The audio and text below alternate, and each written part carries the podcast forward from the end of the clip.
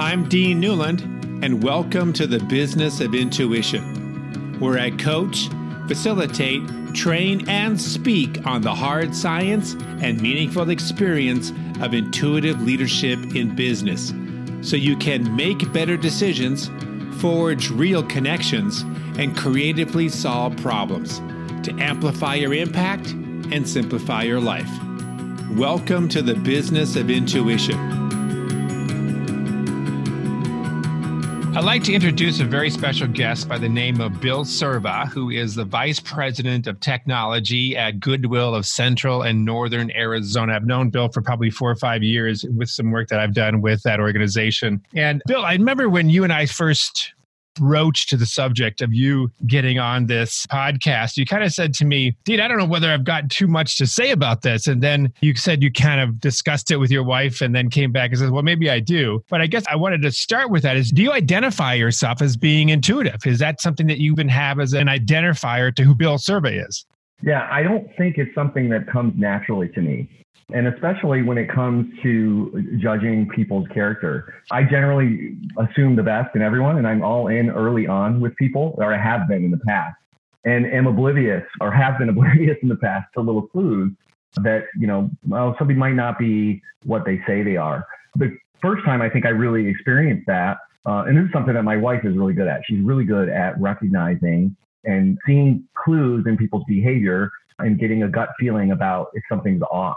And an example of this was somebody that I managed, this was several years ago, who was managing our service desk at the time. And he was not really doing his job.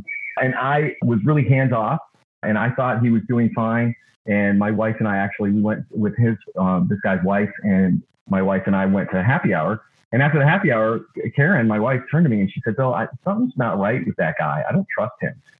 And, you know, I went back to work and I, I, did a little bit of research and did some skip interviews with people that were reporting to him and discovered that he wasn't being honest. And there was a lot of funny stuff going on. And so eventually that guy actually ended up getting let go a couple of months later. But, you know, it was really because of my wife's intuition around it that got me to look a little bit deeper. And, it, and it's one of those things that I've continued to work on over time since that experience. So, when your wife had said that about this individual, did it ring true to you later? Like, oh, you know, I did sort of sense that, but I didn't have language to it? Or was this Chinese to you? I was oblivious, Dean. I mean, it was when she said it at the time, I'm like, you don't know what you're talking about. You know, this is a great guy. We interviewed him, he had good references. And I sort of dismissed it. But you know, through the next couple of weeks, I had, you know, I was I was paying a little bit more attention. And I did notice some things. And then going back and thinking about it later, a lot of things made sense. So it hmm. really took that experience for me to kind of lift the blinders off and see things that, that were going on. And I think really for me, you know, what I think intuition, you know, a lot of times we talk, people talk about it as this kind of, you know, intangible thing that you just have a gut feeling about things. But I think people that are really good at being intuitive about things Uh, or that gut feeling. It's about how well they observe other people's behavior and other things in their environment. And I think that there's just some people that are just more tuned into that stuff and it comes more naturally to them than others. And people like me have to have to work a little bit harder at that. And so you said you put some more energy into that. What have you noticed? Is it getting easier? Like, are you having more awareness around this slippery thing called intuition? Yeah, I think you know, I try to take in more information and more data, right? So like looking at people's body language or, you know, their tone of voice or seeing the way that they interact with other people. And so, you know, definitely with my human interactions with other people, it's really gotten me to a point where I'm paying attention to more things in the environment and in the person's behavior to kind of get a gut feeling about it. Got it. Yeah. Well, I'm going to ask a question, but I'm going to lead into it. When I was younger, and just before I started my business, I had just gone through a divorce and I was working at a job that I absolutely did not like. I was doing well, but it didn't fit my purpose and it wasn't something that I felt like I wanted to do very long. So it felt like kind of a good opportunity to look for something new. And I just had this strong, again, intuitive gut feeling at the time that I needed to move back to Seattle where I had gone to graduate school. And it was something that felt like it had to happen like right away within like the next three or four days And I remember talking to my dad about this, and he said, You're crazy. I mean, I don't understand what you're doing here. You've got family and friends, and you've got all this support, you got opportunities. Why would you give all that up to go to a place that you are basically unknown to start a business that you don't even know how to do? I said, I know it doesn't make any sense, but I just sort of feel this desire, this pull to go back to Seattle. And so I did. I drove back, and within about a day, I had to give a speech for an organization. And the person with whom I had to introduce after me I had to figure out pretty quickly who she was so I could do an adequate job of introducing her. And well, lo and behold, we were able to meet. We talked, and you know, friendship started. And not too long after that, we got married, and the business just sort of took off. And I look back at that, I went, well, I guess you know, I needed to do this relatively quick exit from Minneapolis to get to Seattle so I could start my business and could meet my new wife. It was a great decision. You know, I'm really, really glad right. that I followed that untangible desire to do something, even though all the facts and information were pointing me in a different direction. And I'm not saying that you have a, an example like this, but is there any time that you may have made a decision in your life that in hindsight you would say, yeah, that was intuitive and it was a good thing that really changed the course of your life? Yeah, you know, being in technology for so long, and I'm really big on data and facts and, of course. and information, right? And so I don't know if I can really point to any decision where it was just a gut feeling. Certainly nothing like you described, where you just had this feeling that you had to go do something else. Gosh, I just make a lot of decisions based upon data and information and things like that. I mean, I can think of a couple of times that I've switched jobs because you know things just didn't feel right you know, I worked for a clinical research facility and it, the environment just didn't feel right and it felt like the company was going to be in trouble. So I left and went to another job and and I eventually ended up coming up to Phoenix. I, I graduated from the University of Arizona in 92 and the first, you know, 15 years or so of my family life down there. And when I had gotten laid off from a job in Tucson, um, I looked a lot in Tucson for jobs and, you know, just by chance went to some job fair and met with a recruiter up in Phoenix and and that's what led me to move to Phoenix. But that was really more, not as much of a gut feeling, it's more about, you know, feeling that the Tucson market wasn't really working for me and needing to kind of reach out to Phoenix and see what opportunities were there. And so really a lot of it based on data. Yeah. Understood. That's fair because I think in my personal research on this whole topic, which I find fascinating, is that most of what comes to us is perceived subconsciously and that we don't have yeah. our actual conscious mind to be able to get access to it. And so that's what I find to be fascinating. And I've looked at some neuroscience on this, and it's like it's just a small fraction of the information that's coming to us do we actually get a chance to perceive. And I think, okay, how do we then open up to that other 99.9%? You know, how do we tap into that superpower, which I think we all have, which is this thing called intuition? I also yeah. think, though, and I'm curious to see what your thoughts are about this because you're a leader over at Goodwill, is this idea that if you allow people to explore the aspects of themselves that may not necessarily have a lot of data to support it. Meaning, can we allow people to say, hey, Bill, I've got a hunch on something. I'd like to explore that with you, that that would be an okay kind of conversation. It wouldn't necessarily be, no, go back and find me some facts before you even walk into my office. And I think that's part of engagement. But you know, on the topic of engagement and allowing people to sort of have a voice, what have you done with your team to be able to encourage that voice, to encourage them to speak up? Well, I think, you know, one of the things that's really important working in technology is innovation, right? That's how all new things come about is through ideas. And I encourage people to bring new ideas to the team. A, a good example I can think of was back when I first started in 2010 at Goodwill. They threw me on this project. They said, "Oh, we need to put barcodes on all of our retail merchandise." You know, at the time they were writing things on tags and cashiers were having to remember prices because some things just had a color tag on it and they weren't labeled. And so there was, you know, the business suspected there was a lot of errors going on that was probably causing us to sell things for less than what we were pricing them at. And I can remember working with one of our database people whose name was Beth. And she had this idea of, you know, after we had done some research about what kind of applications were out there, she had approached me on a Friday. So my boss worked from home on Friday. So that was a good time to to get crazy ideas started. And she had this idea, hey Bill, what if we built this application ourselves?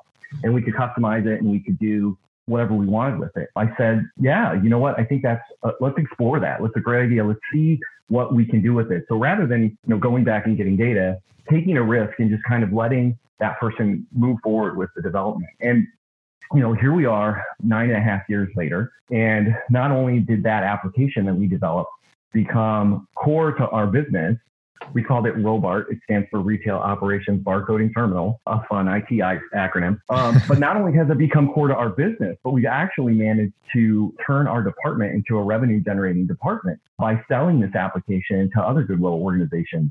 Currently, we're in SoCal and we're in Nevada.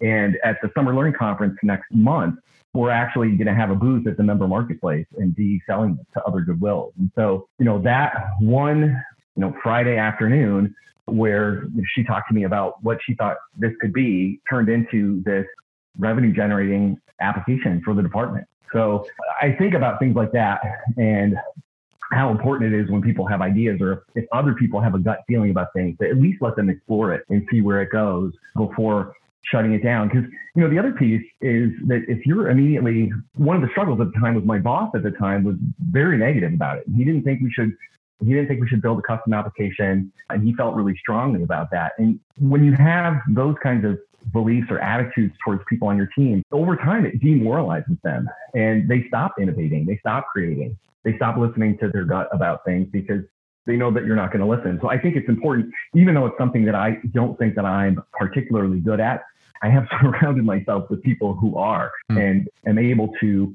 you know, learn from them as well as allow them to uh, have those ideas and, and move those things forward.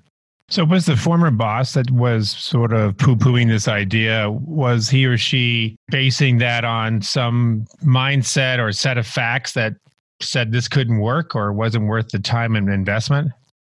I think this was before you got involved with the organization. And you know what the culture the culture was like before. I mean, it was a very siloed culture and it was a very much, you know, no was said a lot. Um, just kind of do your job, do what needs to be done. And so there wasn't a lot of room for that kind of thinking. And, you know, my, my previous boss was more, he, he wasn't as good with people, I, I think, as I am. One of the things that's been important to me in my career is developing relationships with people because I really feel like that that's the only way that you get stuff done. And at the time, there were there were a lot of not very good relationships with other department heads in the IT department. And through the work that you work with us and our leadership to kind of move away from that and move into a new culture that's more open and uh, honest and you know trust and all that kind of stuff. And so, you know, I think I think maybe it was more fear based than anything else.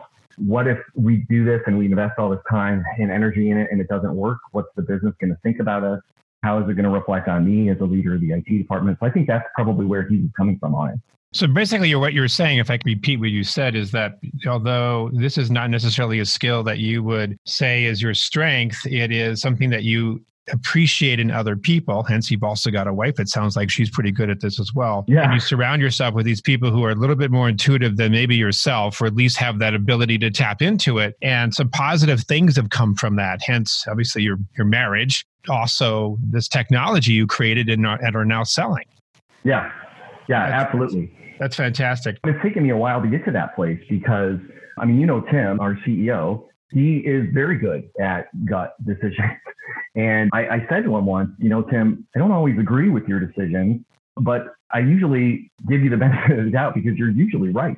And for him to be able to make those kinds of decisions and seeing people that are able to do that time over time, you know, these gut decisions that actually make sense and that turn out, you kind of learn that they've got this skill and maybe they don't even understand it. Cause I even asked him, I said, Tim, how do you do that? And he's like, I don't know. Cause I was hoping maybe I could learn from them. yeah, there are people that are just good at it. And kind of with anything, I think good leaders surround themselves with people that balance out their weaknesses, right? So if I'm not good at something, I need people on my team that are good at that so that they can balance it out and that we can leverage each other's strengths to really accomplish more. I've always thought that intuition had three parts to it. One was to identify the fact that there is intuition in your skill set at some point or another, the trust to be able to use it, and then the courage to really bring it into action. So, this identify, trust, and courage piece was always something that keeps going around in my head, at least. And one of the things I really appreciate about you, Bill, is your courage and your ability to speak the truth and to speak up what maybe others are not wanting to say. And of course, you know, you know an example by which I could speak long on where um, you were able to say the elephant in the room in front of a large group of your peers that I would say most everybody else was afraid to say. And you yeah. changed the course of that conversation by saying the truth, by having the, the truth be spoken. And that courage was just, I think, an example of what everybody wanted to do but didn't have the ability to do at that time. I guess yeah. I'm curious though, since that's something that you could say is a strength. You might not say that intuition is your strongest trait, but courage seems to be pretty high up. At least that's my estimation of you. Yeah. How do you yeah. transfer or how do you encourage courage in others? I think a lot of that came out through the work that we did around the five dysfunctions of a team. And, you know, really that foundation of trust. And in order for us, if we want to work in an environment or live in a world of trust, we need to be honest. And, you know, sometimes honest means having hard conversations. I think over the course of my career, I've really kind of pushed myself to lean into those difficult conversations because I think there's value in doing the hard thing. There's value in, you know, overcoming your own fears or anxieties for some greater good. In that situation in particular, I knew that this was something that other people agreed with me on. I mean, I knew that that other people felt the same way that I did, and they just were afraid to say it. And you know what, Dean? Maybe it helped because I'd only been in the position for like six months, and so I'm like, what do I have to lose? I've only been doing this for a little bit.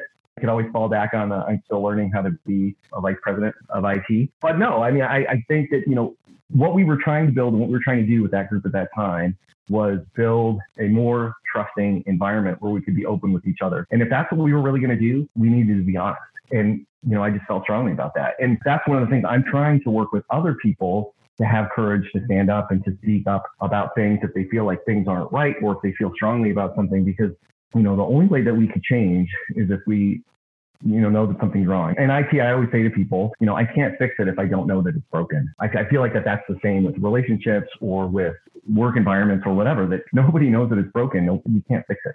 Got it. So it sounds like you're encouraging people to speak up, even if there's not data. And maybe it's a gut feeling and it turns into a new product that you guys could sell, but also it's a function of how you guys are building trust. Yeah. That's, that's great. You mentioned Tim O'Neill, the CEO just recently of Goodwill of Central and Northern Arizona, and his ability to go with his gut. And probably he's done that with the board, and certainly he's done that with the leadership team. Have you ever gone to your leadership without the sufficient data that you would like to have, but maybe a little bit more of that gut feeling and ask for them to trust you around that? Yeah, actually, I have recently. So, one of the things that we're doing right now in the organization is we're standing up a project management office. We haven't had a formal project management office. And currently, I report to the CIO, who's responsible for strategy, technology, and data in analytics, like sort of like merchandising analytics, retail kind of stuff. When we were interviewing people to come into this senior director position for the project management office, I felt really strongly that that person should report to me instead of reporting directly to him. You know, there's a number of different reasons for that. One is I'm working on being more of an organizational leader and not just a technology leader, but I also feel really passionate about project management and the ways that we could implement project management in our organization in a better way to be even more effective with the way that we run projects. And so I had a lot of conversations with him. This is something that I feel strongly about. This is something that I think I can lead this person in a way that she will be successful. I have lots of relationships with people in the organization that I can leverage to kind of help her get into the organization and get assimilated pretty quickly. And I was successful in that. I mean, this person started about a month ago and she does report to me and I'm spending a lot of work doing some planning around that. And my boss let me actually lead our PMO strategy session that we had about a week and a half ago. I mean, I guess that's maybe one which I felt I felt really passionate about this new initiative to develop a project management office and what it could do for the organization and how I can help that be successful. so yeah, so I fought for that to happen, and it, it did happen. Now I just have to deliver on it. I wanted to bring up the language that you just described this, and you said you felt really passionate about this. Yeah. If you were to follow that passion back, was that based on sort of a series of data points that you could point to, or was it more housed in value, housed in how you feel, housed in vision? I'm kind of wondering what's the source of that passion? That's funny. Yeah, it was really about the chaotic way in which we got things done back when I first started. Hmm. And I can remember one of the things that came out of the scene. This was before I was in the senior leadership. I was in a manager role and I was running projects and I had some experience running projects in the past. And I can remember the, the conversations at the time being execute, execute, execute. That was the direction. And I can remember like putting my hand up and thinking, can one of those be planned? Can we, mm. you know, really feeling passionate about how we can do better through implementing best practices around project management and doing that on my team over the years. I've got my project management professional certification back in 2013. And then another member of my team who's a project manager got her PMP certification as well. And so feeling really passionate about how can we adapt this to the organization to help us be even better and kind of chipping away at that time, you know, year after year, planning projects, seeing successes, and then finally hearing the business say, huh, maybe we should take a step back and do better planning. I can remember the day that I heard our COO say that, and I, I like practically shed a tear. I was like, "Oh my goodness!" I've had some impact and, you know, the business has seen the value of it, of us being more organized about the way that we do projects and, you know, better track of our budget and our schedule and our resources. And, and I'm really excited about what we're doing around that. And I guess you're right, Dean, wasn't, there's not really a, a lot of data points around that, mm. other than I felt like there was a better way to do this. And I felt like that this would work based upon you know the experiences of other people and what I had seen in other organizations. You know, and I think with that, I mean, I bring you know we all bring our experience with us to wherever we are. And the other piece of that, I had just come from an organization that you know just dropped in a ton of process and procedures around project management, and the business rejected it. It failed miserably. So coming from that experience and then having this sort of organic development of the project management office in this organization to be able to balance that process with you know, to not have too much red tape, that this needs to be something that provides value to the business and isn't, we're not doing it just for the sake of doing it. I wonder if in this situation, Bill, you had a different altitude of perception that other people had, in that you could see patterns where at the ground level others may not have been able to in the beginning. You were mentioning your COO not being able to the beginning, but later finding the alignment with you on that idea. Just as you're talking, I'm thinking about like almost like a plane and it's the altitude of how high up do you go. And I think in some ways, the higher you go, sometimes at that level, you can start to see patterns that others who are more in the weeds can't. It reminds yeah. me of this. Maybe you've seen this movie. It's a really great movie. It's called Hidden Figures years. It's about these African American scientists and mathematicians who were working on the Apollo project and how they were struggling to get heard and get themselves being seen as credible, but they are all three were absolutely brilliant in their own right. And there was one point in the movie, and I want to kind of share this with you to see if this relates to some of your own experience, where this is a basically this is before the supercomputer was ubiquitous in business. And so it was all done by old math and people literally getting up on chalkboards and trying to figure out things that now we just take for granted that our cell phones could do. And so this african american gal she's the computer. She's basically, it's all in her head. She knows how to do all this stuff. And the Kevin Costner character says, No, I need you to pull back and see it from a different perspective. That's the old science. That's the old math. We need something new. You need to break free from those shackles of how we've done it. And so she took all this time and really literally kind of stepped back and was able to create a whole new process, a whole new mindset around it, which then, of course, changed the course of how they proceeded with the Apollo project. But it was that ability that she had such amazing detail orientation and so good at facts and information. But when she stepped back, she could see a broader picture, a broader mosaic almost. Do you see that sometimes? Do you find yourself, because you are so good at data and that is right. your skill set, that when you have that amount of information, do you notice when you pull back and do you start seeing things differently? Do you start seeing a pattern that maybe others just can't? Yeah, I mean that that could be some of it. I mean, one of the things that's been very important to me in coming into this organization is connecting with people and seeing what's going on in a lot of different areas. And I think that has helped me to do just that take a step back and see what's happening in different areas of the organization and see what the similarities are across the board in order to identify areas or opportunities for change or opportunities for us to do better and be better. And I think that that's something that we've been able to do around the project, talking with other project managers and other parts of the organization, you know, who may or may not have been talking to each other, but to be able to see, yeah, we're all struggling with the same things. We're all having the same challenges to kind of bring that to light to kind of help move this process forward. Well, I see you that way. My interactions with you, I see that you know you get you have this great skill around data and information, but there are times, and I can't point to them exactly, but I've been in meetings with you where I've noticed you saying things that other people go, "Oh yeah, that connects." Yeah. Bill's got a vision on something that we just couldn't see because we don't have the background, we don't have that information, we don't have that pattern recognition in this particular area. So yeah. I guess Bill, I understand you've also got a blog and yeah. you're getting into writing and so forth. So one, I want to know more about the blog and what it's about and how people can connect to it. But maybe before we get into that, if you were to sit down with another IT person who is starting in their job and they want to learn from you about intuition, giving people a voice, having the courage to trust their own voice. Just of a summation of some of the stuff that you talked about. What would be your three or four tips? You know, if you're going to be successful in business and you are really strong in data, what sort of advice would you give those kinds of data junkies out there who want to expand the way they think and act with their people? I would say the first thing is it's okay if you don't know what you're doing. I think when I was first promoted into this position, I didn't know how to be a department head. I'd never been a department head before. I'd never done this job before. And it's okay to not know.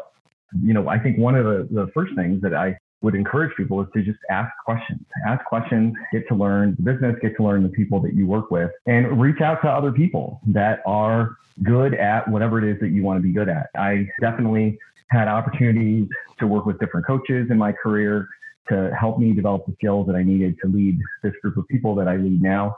And so, you know, it's okay not to know. It's also okay to ask questions. I think sometimes people are afraid to because they're, they, they're afraid that they're going to look stupid or they're going to afraid that they don't know everything. And it's it's kind of cool because I've seen this with my son, who's now working. He has an internship as a computer programmer over the summer, and he's been really good at asking for help or asking questions when he doesn't know how something works. And I think that's the other thing is that you'll be surprised at how often people want to help you. You know, just asking questions because you don't know something. I think people's default is to want to help and not to think that you're dumb or that you don't know what you're talking about. You know, I see my son do that and ask questions and rather than just sit at his computer and try to figure something out for days, to reach out to the people that have more experience and learn from them because you can learn a ton by just asking questions of other people that have been there and done that. That's a great point. That's a great point. Well, tell us more about your blog. So I started this a while back because of conversations with you, actually. We've gone back and forth about our big ambitions, right? About writing a blog or a book or doing a speaking engagements or whatnot. And so I decided to start this and I've got about a half a dozen posts or so up there. And I need to get back to it. And I said earlier that, you know, this is going to be my motivation to write a couple of posts before this thing goes live. The theme really is about, you know, the things that I've learned as a leader and because I'm a guy that likes data and information, I'd love to go read an instruction book about how to be a manager.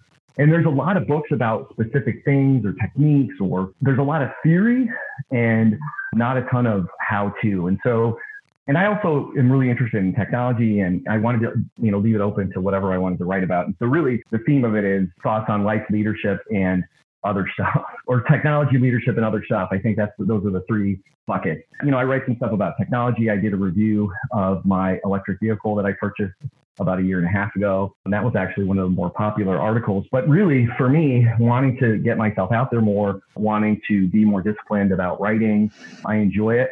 And also to share my experiences with other people. In the past, I've had a tendency to assume that as soon as I learn something or I read something, that everyone else around me just sort of absorbs it via osmosis. And it's not the case. That all of the things that I've learned over my career from my interactions with other people, from coaches that I've had the chance to work with, from books that I've read, I need to share that. And I feel like I have an obligation to share that with other people to help other people learn from my own experiences and become better leaders in their organization, or even better at just managing themselves. You know, having more self awareness and more self discipline in order to get more things done. Because I think that a lot of us are capable of a lot more than we think we are. And I've had people in my life that have pushed me and put ideas in my head about things that I could do or things that I could be that I could do more than I really thought was ever possible. I mean, I can remember early in my career when I was working in social services and I had a knack for technology. One of the people on my team was telling me how they could see me running an IT department someday.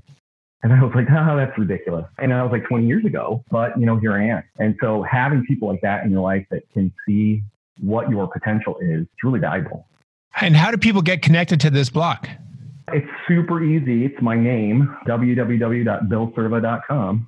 Good. I would definitely will make sure that we connect to it. You know, Bill, I'll just sort of tie off by saying that somehow in the last 20 some odd years, you know, in the work that we've done, it's a little bit different than the work that I did with Goodwill of Central and Northern Arizona. We've been attracted to organizations where they have a very strong engineering or data ethic, healthcare being one, aerospace being another, software companies. We've done a lot of work in those areas. And I think it's because there is a lot of deep dive knowledge in being data centric and people are attracted to that and so they get really good at that. But somewhere along the way they don't always learn the skills of self-awareness learn the skills of engaging others learn the skills of leadership and management like what you just were describing. Yeah. and so we've had a nice little niche you know in that particular area. For a leader like yourself who has this ability to understand and appreciate data and information and all the technology that can come from that but at the same time can go to the other side, which is this self awareness, engagement, leadership management side, I think creates a really potent cocktail, if you will. It's a really nice combination that, quite frankly, I just don't see as much out there that we should see. There's just so much more opportunities for people to grow in that area. And I really see that you represent that balance of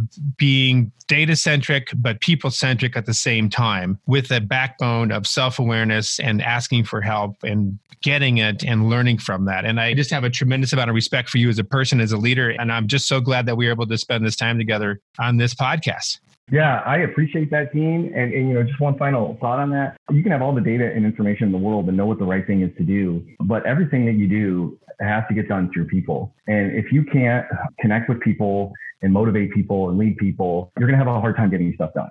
Absolutely. well, great way to finish up. Thank you so much, Bill. And we'll have people, and certainly myself, I'll go check out your blog. Okay, great. Thanks, Dean. Thank you. Thank you for listening to the Business of Intuition. If you enjoyed the show, please subscribe, rate, and review on Apple Podcasts, Google, Spotify, or wherever you get your podcasts. If you'd like to learn more about Dean or Mission Facilitators Leadership, go to mfileadership.com. That's mfileadership.com.